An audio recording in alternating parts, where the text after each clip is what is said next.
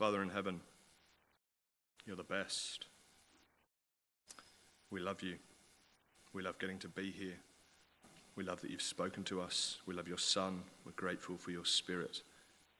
And we pray that as we listen now, that you would speak to each one of us, open the eyes of our hearts, give us ears to hear, so that we can see your glory and the wonder of what you have done for us and will do for us in Christ. So help us, we pray, for the sake of your name. Amen. So, it matters who's in charge. And at risk of offending a number of people, I'm going to go out on a limb and tell a story that my friend told me. He would be self identified as working class. You'll understand why that's relevant in a minute. And he was telling me that apparently, when you are on the plane flying, the voice that you'll hear that comes from the cockpit, it's going to be southern, posh, or middle class. This is apparently what he said, right? This is the voice that you'll hear. And he said, How many times have you heard a northerner or the working class in the cockpit over the, over the speakers? And his point was it's like a subtle little thing. We don't even realize it. But as soon as we hear that, um, that voice, we feel slightly more at ease. And we don't even realize that that's the case. On a more serious uh, example, is uh, that illustrates that it matters who's in charge. We might think about the uh, election that's coming up. You might think about the person that we are uh, going to vote for. Presumably, we would want somebody who had knowledge, right? We want somebody who knows their stuff. We want an intelligent person. Uh, we want somebody with character, somebody who's got integrity, somebody who follows through with the things that they say. We want somebody who has a good ethic. We want them to be somebody that um, stands for what is good and what is right. And we want somebody who's wise. We don't want somebody who's a fool, who's going to say things inappropriately at the wrong time. We want wise people who are leading the country. And lastly, we'd want somebody with a heart, wouldn't we? Somebody with compassion, somebody who cared about the welfare of people. So, even here in this uh, national election, we can see how important it is and what difference it makes when a certain person is in charge. The point is, it matters who's in charge. And that is what this psalm is about. This psalm is about who's in charge. And we see that in the very first three words. As a whole, the psalm is about who's in charge and why that's a cause for rejoicing. Those first three words just kind of hang there.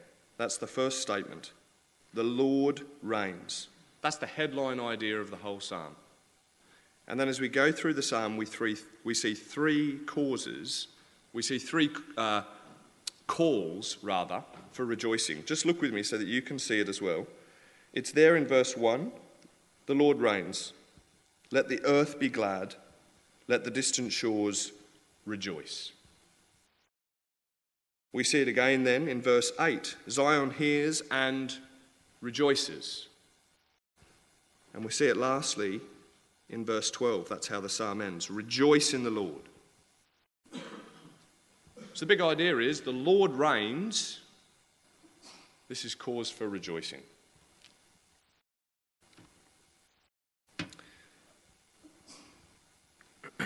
So let's start with the Lord reigning. Just note there that the word is written in capitals, and that means that it's a particular God. Notice that it doesn't just say generically God reigns, it says the Lord reigns. So, what that means is it means that there's a particular God amongst the gods, and this God reigns.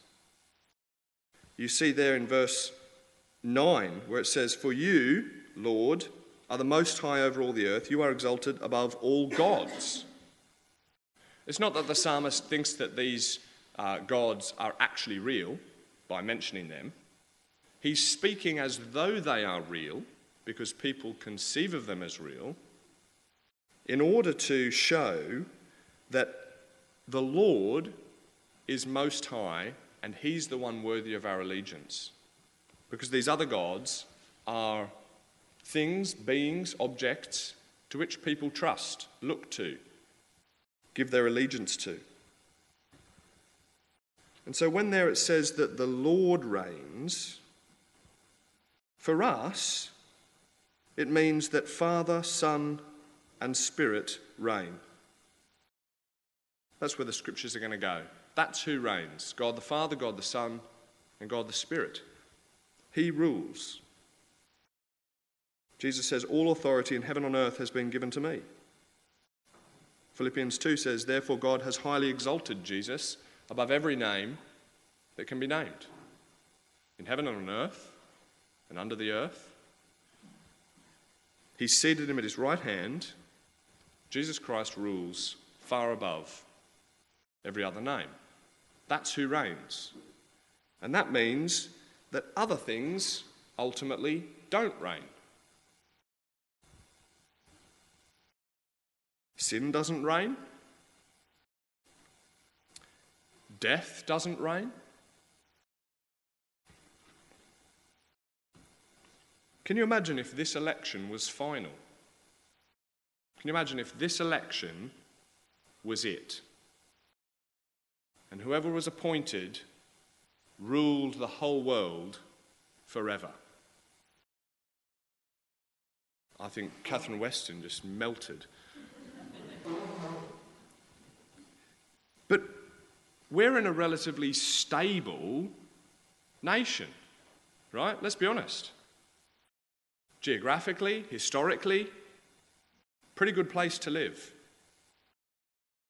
Imagine how much more serious that question would be for numerous countries throughout the world if their current government was fixed in place, had full and final rule forever. Imagine if what all we saw in this present life was the ceiling and there was nothing above and beyond that. None of those things reign. The Lord reigns. And that's cause for rejoicing. And so then, where the psalm goes is the psalm goes and takes us on a journey with a picture of this king. And so we can see why it's cause for rejoicing.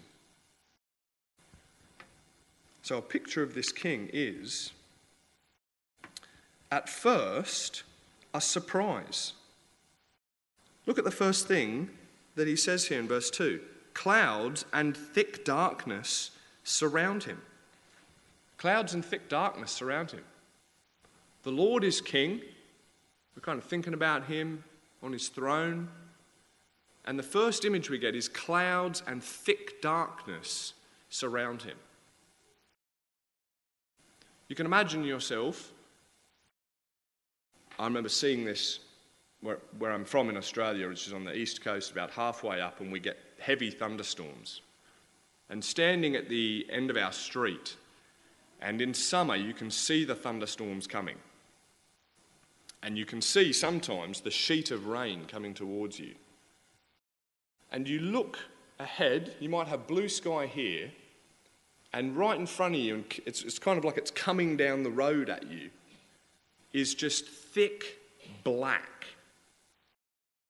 And it's just rumbling ahead. And then the sheet of rain comes. But when you're looking into that, that's the picture here. You're looking into a very, very big, thick, dark storm. This is the image we're given. And the Lord is in there. And the idea is you're meant to feel much smaller than that thing. You're meant to feel that that thing has got power that I don't have. I'm at the mercy of that thing. And the deep darkness speaks of mystery beyond there. He's in there, he's surrounded by deep darkness.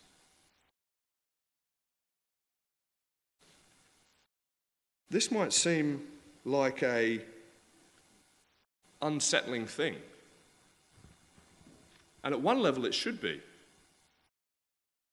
But look what the next line is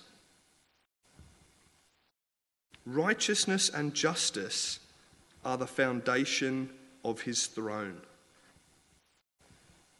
That's critical. Right? If all we're left with was clouds and thick darkness surround him, we're left with a picture of, whoa, that thing could be scary. But it's critical that we lay for the foundation of our lives that righteousness and justice are the foundation of his throne. That's what we're shown here. That's what the character of the Lord is like. They are the foundation of his throne. He's on the throne, his whole throne, his whole rule, everything about his rule is built upon righteousness and justice. Which means that he never makes a wrong decision. He never has and he never will. Are we concerned about his government of the world? As we currently see it. Let's not forget these two things. There is mystery in God. He is bigger than we are. He's surrounded by clouds and thick darkness. But don't forget that righteousness and justice are the foundation of his throne. He always does what is right. That is the God of the Bible. Are we concerned about Jesus' teaching on hell?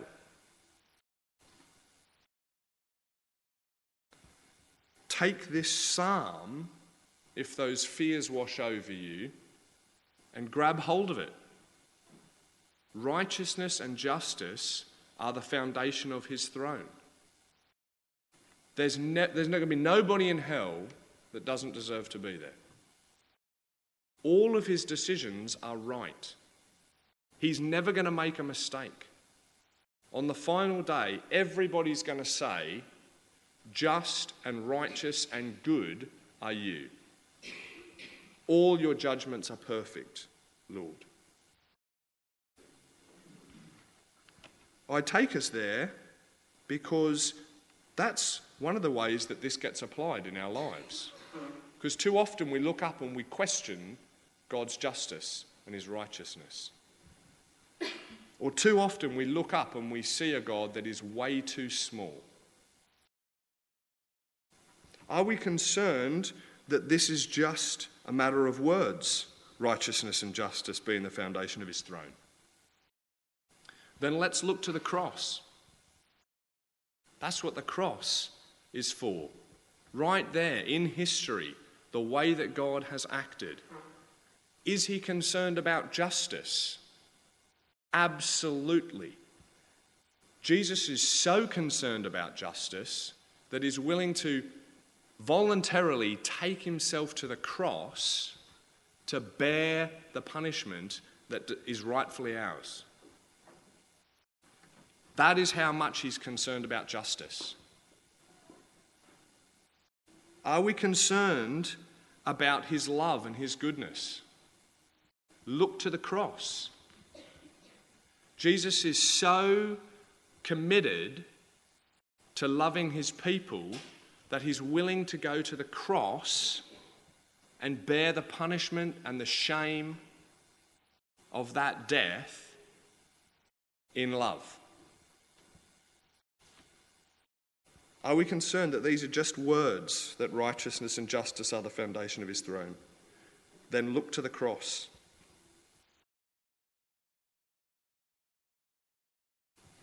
What the psalmist wants to do then, in order to give us the right picture of the Lord, as we understand why that statement at the beginning just hangs there and deserves meditation the Lord reigns, is because then he takes us out to see that this God is the creator of the universe. Now, it's not assumed.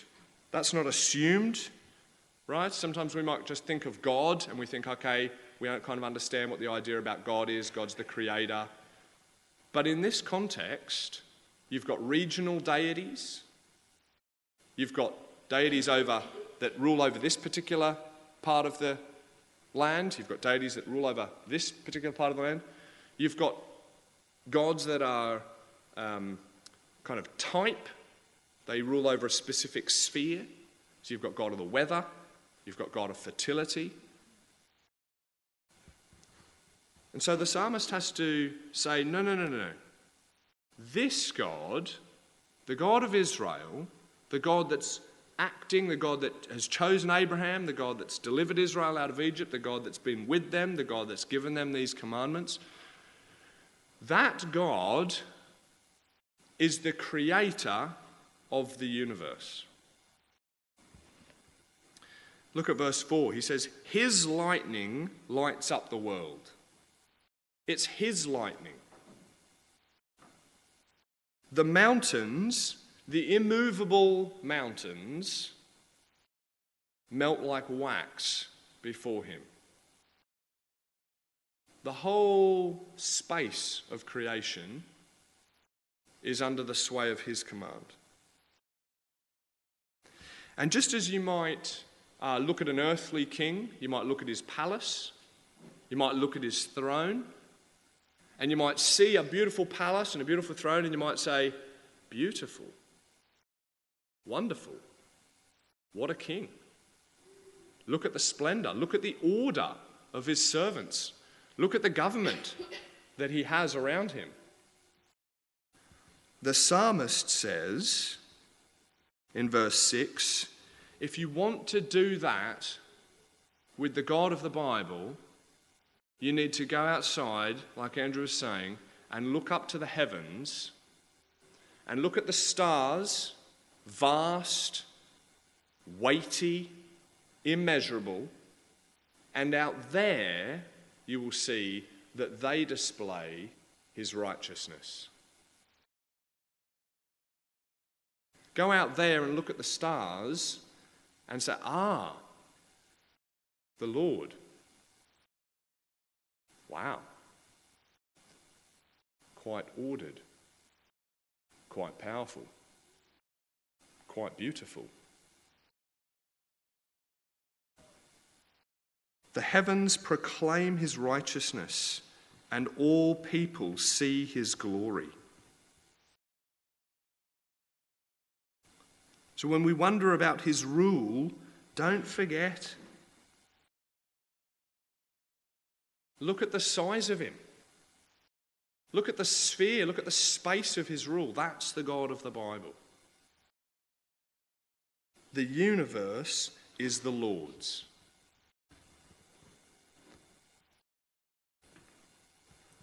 That's a picture of this king, and that's cause for rejoicing. But it's not immediately and not automatically favourable. It's not automatically a cause for rejoicing. Because it also means trouble for his enemies. We've skipped over it in verse 3, and we're going to see it there again in verse 7. in verse 3, it says, A fire goes before him and consumes his foes on every side. And in verse 7, it says, All who worship images are put to shame, those who boast in idols. Worship him, all you gods. You see, the thing is when this king rules and when his sphere is everything, there's no space which is neutral. So, nowhere where we are is outside of his rule. Which means that allegiance to him isn't optional, it's not a personal preference for some and not for others. He lays claim on absolutely everybody and absolutely everything. And with the imagery that we're given here, the setting that we have, we have the Lord is a king, he's in his kingdom, we're all in his kingdom, and then foes are brought in. And the picture here is these are enemies. These are enemies of the king. They're people who aren't submitted to his rule. They're people who don't pledge allegiance to him. And so the Lord is presented here not just as a king, but as a warrior king as well. What does this mean practically, and what does it mean right now for us? Well, practically, it means submission to Jesus. The Lord currently reigns, and submission to Jesus is the way to submit to the Lord. Jesus says to Jews, actually, because then there's the idea, you know, well, yes, I do submit to God, and what about all these other religions that submit to God? Well, that's the point at the beginning. No, no, no. It's, it's a specific God. They are so called gods. There is one God. And Jesus can say, if God were your father, you would love me. That's how John, Jesus presents himself in John. He's like a litmus test. You say, you claim that you love God, you claim that you concerned about God's will, you claim that you follow God. If that were the case, then you would love me, follow me, submit to my will, serve me, worship me. Because I am God incarnate. And so that's practically what it looks like now. Those who uh, don't pledge allegiance, are com- completely committed to the rule of Jesus, are the enemies of the Lord, who's the creator of all. And if there's no allegiance, that's a very dangerous place to be. And that's what it says right here. Fire goes before him and consumes his foes on every side. Jesus will come back and he will destroy his enemies. That's what he'll do. He will rid his kingdom of all forms of evil and rebellion. And he'll throw them out outside of his kingdom into outer darkness, where there'll be weeping and gnashing of teeth forever. But the thing is, when I first started this point, number three, trouble for enemies, I said it's not automatically favourable. And I said that on purpose because it can be. And that's crucially important. And that's why Jesus came twice. Because if the good news was only that Jesus was Lord, that wouldn't be good news for rebels. The news is actually that he is Saviour and Lord. And so he came the first time to give his life as a ransom, to die in the place of rebellious sinners, to bear the punishment for our sins, and to make us right with God, to give us his spirit to change our hearts, and so we are no longer rebels, but we're citizens of his kingdom forgiven, all of our rebellion paid for, all of the punishment put on Jesus. So he came the first time to make enemies his friends. And that's possible for anybody here if they don't currently trust in Jesus. If you're not currently submitted to his rule, that's possible for you. You lay down your crown. You say, I've been a rebel. I've not been submitted to your will. I'm not living with you as the king of my life. Thank you for your sacrifice, Jesus, for me, taking my sin, bearing my punishment. I give you my crown. I live for you. That's a free gift. That's an offer. That's something that Jesus did and he offers to us. And Jesus says, Come into my kingdom. Dine with me forever. Join this kingdom that lasts forever. And that's why in verse 1 it can say this, it hints there in verse 1 at this wider rejoicing. The Lord reigns, let the earth be glad, let the distant shores rejoice. So come on. Receive Jesus so that the Lord reigning means you can be glad and so that you can rejoice. This goes beyond just Israel, it's for all people. Jesus said, All authority in heaven and earth has been given to me, therefore go into all the world and make disciples. It's not for a particular slice of the world, this is for everybody. So if it's trouble for enemies, it's joy for Zion. So you see there in verse 8 Zion hears, they hear that the Lord reigns, and they rejoice. And the villages of Judah are glad. What it means is that when Zion hears that the Lord reigns, they say, Ah, this is good news for us. Who is Zion?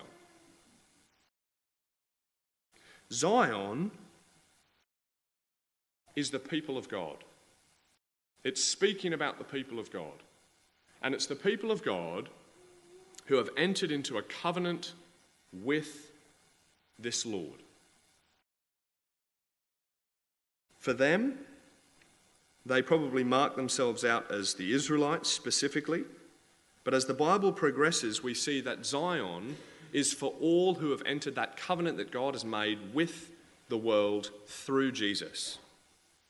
Jesus says, This is the new covenant in my blood. And so when he gives the cup and he gives the bread and he breaks them, he said, This is, this is my body, this is my blood, this is the covenant that you can enter into with the Lord.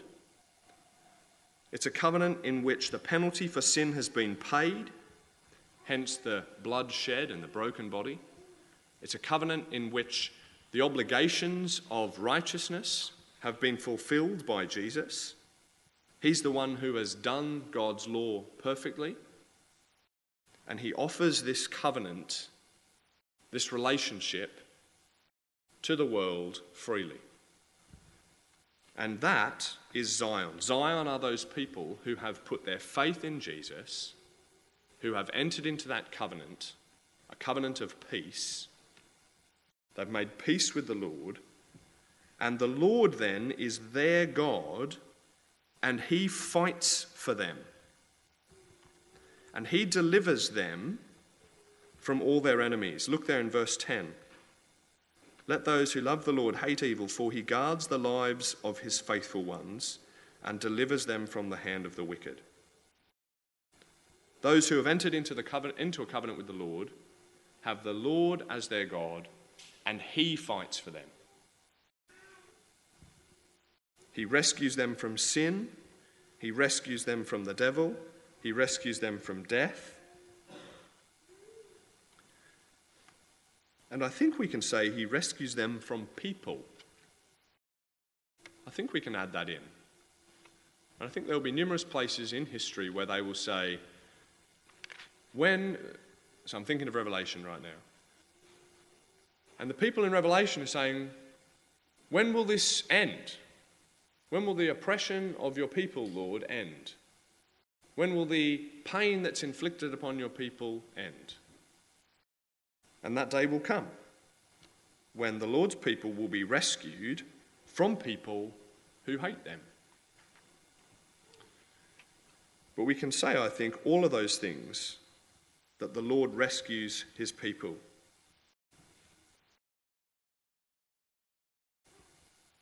So it's good news for Zion. Rejoice, because the Lord is your God.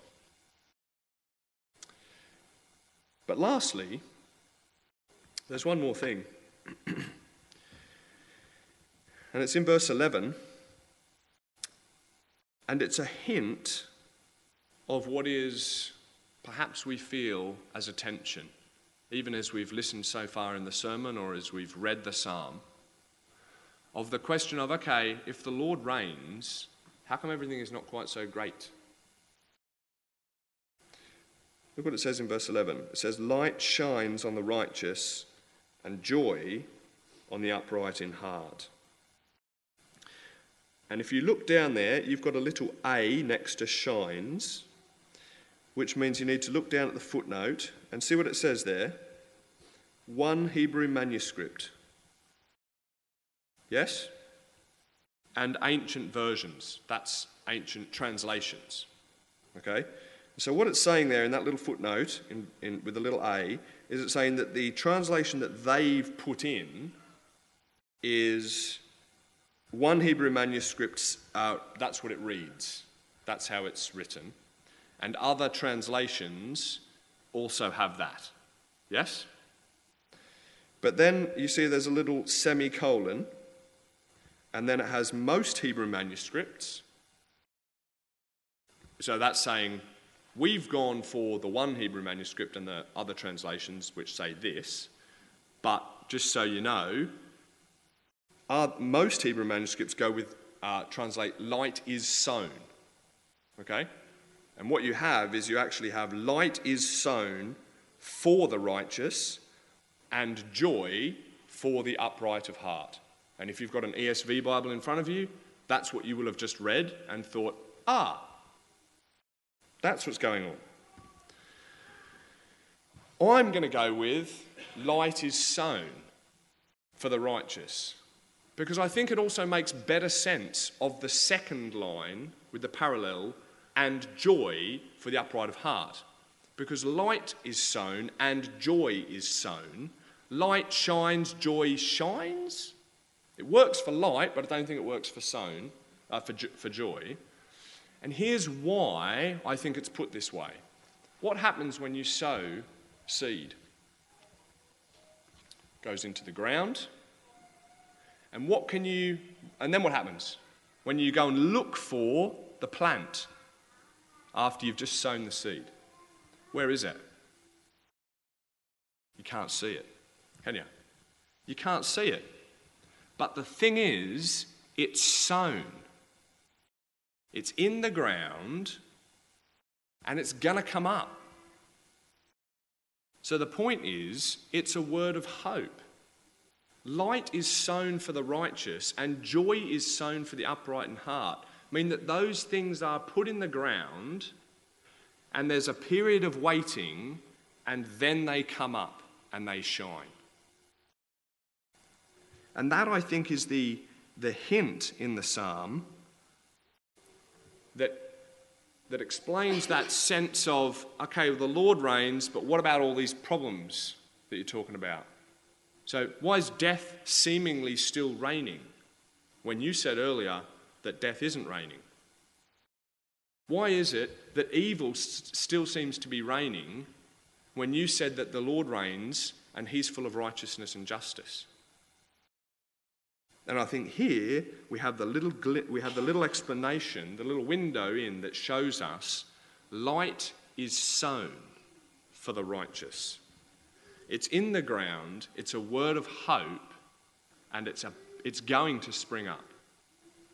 And I think that's what we see with Jesus coming out of the tomb. It's like light life. Light is about joy. Light is about life. Light is about peace. Light is about hope. Light is everything opposite to the darkness. Light is everything opposite to the pain. Light is everything opposite to the suffering. Light and joy. It's everything opposite to the sadness. And when Jesus goes into the tomb, light is sown. And when he comes out of the tomb, It's, he comes out of the ground and light has sprung up. Light has dawned. And so we can say of Jesus, and the gospel writers do say this, light has dawned. When Jesus arrives on the scene, I think there's, light, there's levels of it. When he arrives, lights come. When he comes out of the ground, there's a, a new level of light has come. Death has been defeated at a new level. He's going to come again. And that will be another whole new level of light and joy for the people of God. So, light is sown for the righteous, and joy for the upright in heart.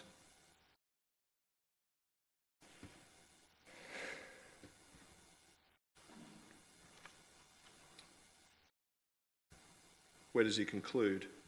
Verse 12 Rejoice in the Lord, you who are righteous. The righteous are those not who righteous in their own strength, have been made righteous by the blood of Christ. Rejoice in the Lord and praise his holy name. The Lord reigns. Let the earth rejoice. Let me pray. Father in heaven, we thank you for your word. We thank you and praise you that you do reign, even though we don't see it. Thank you that it's good that you reign. Father, we pray that when trials come, we pray that when things are hard, we pray that when we don't see that, we would remember and never forget that you are bigger than we can imagine, and that the foundation of your throne is righteousness and justice that you are a good God fundamentally, and you always do what's right.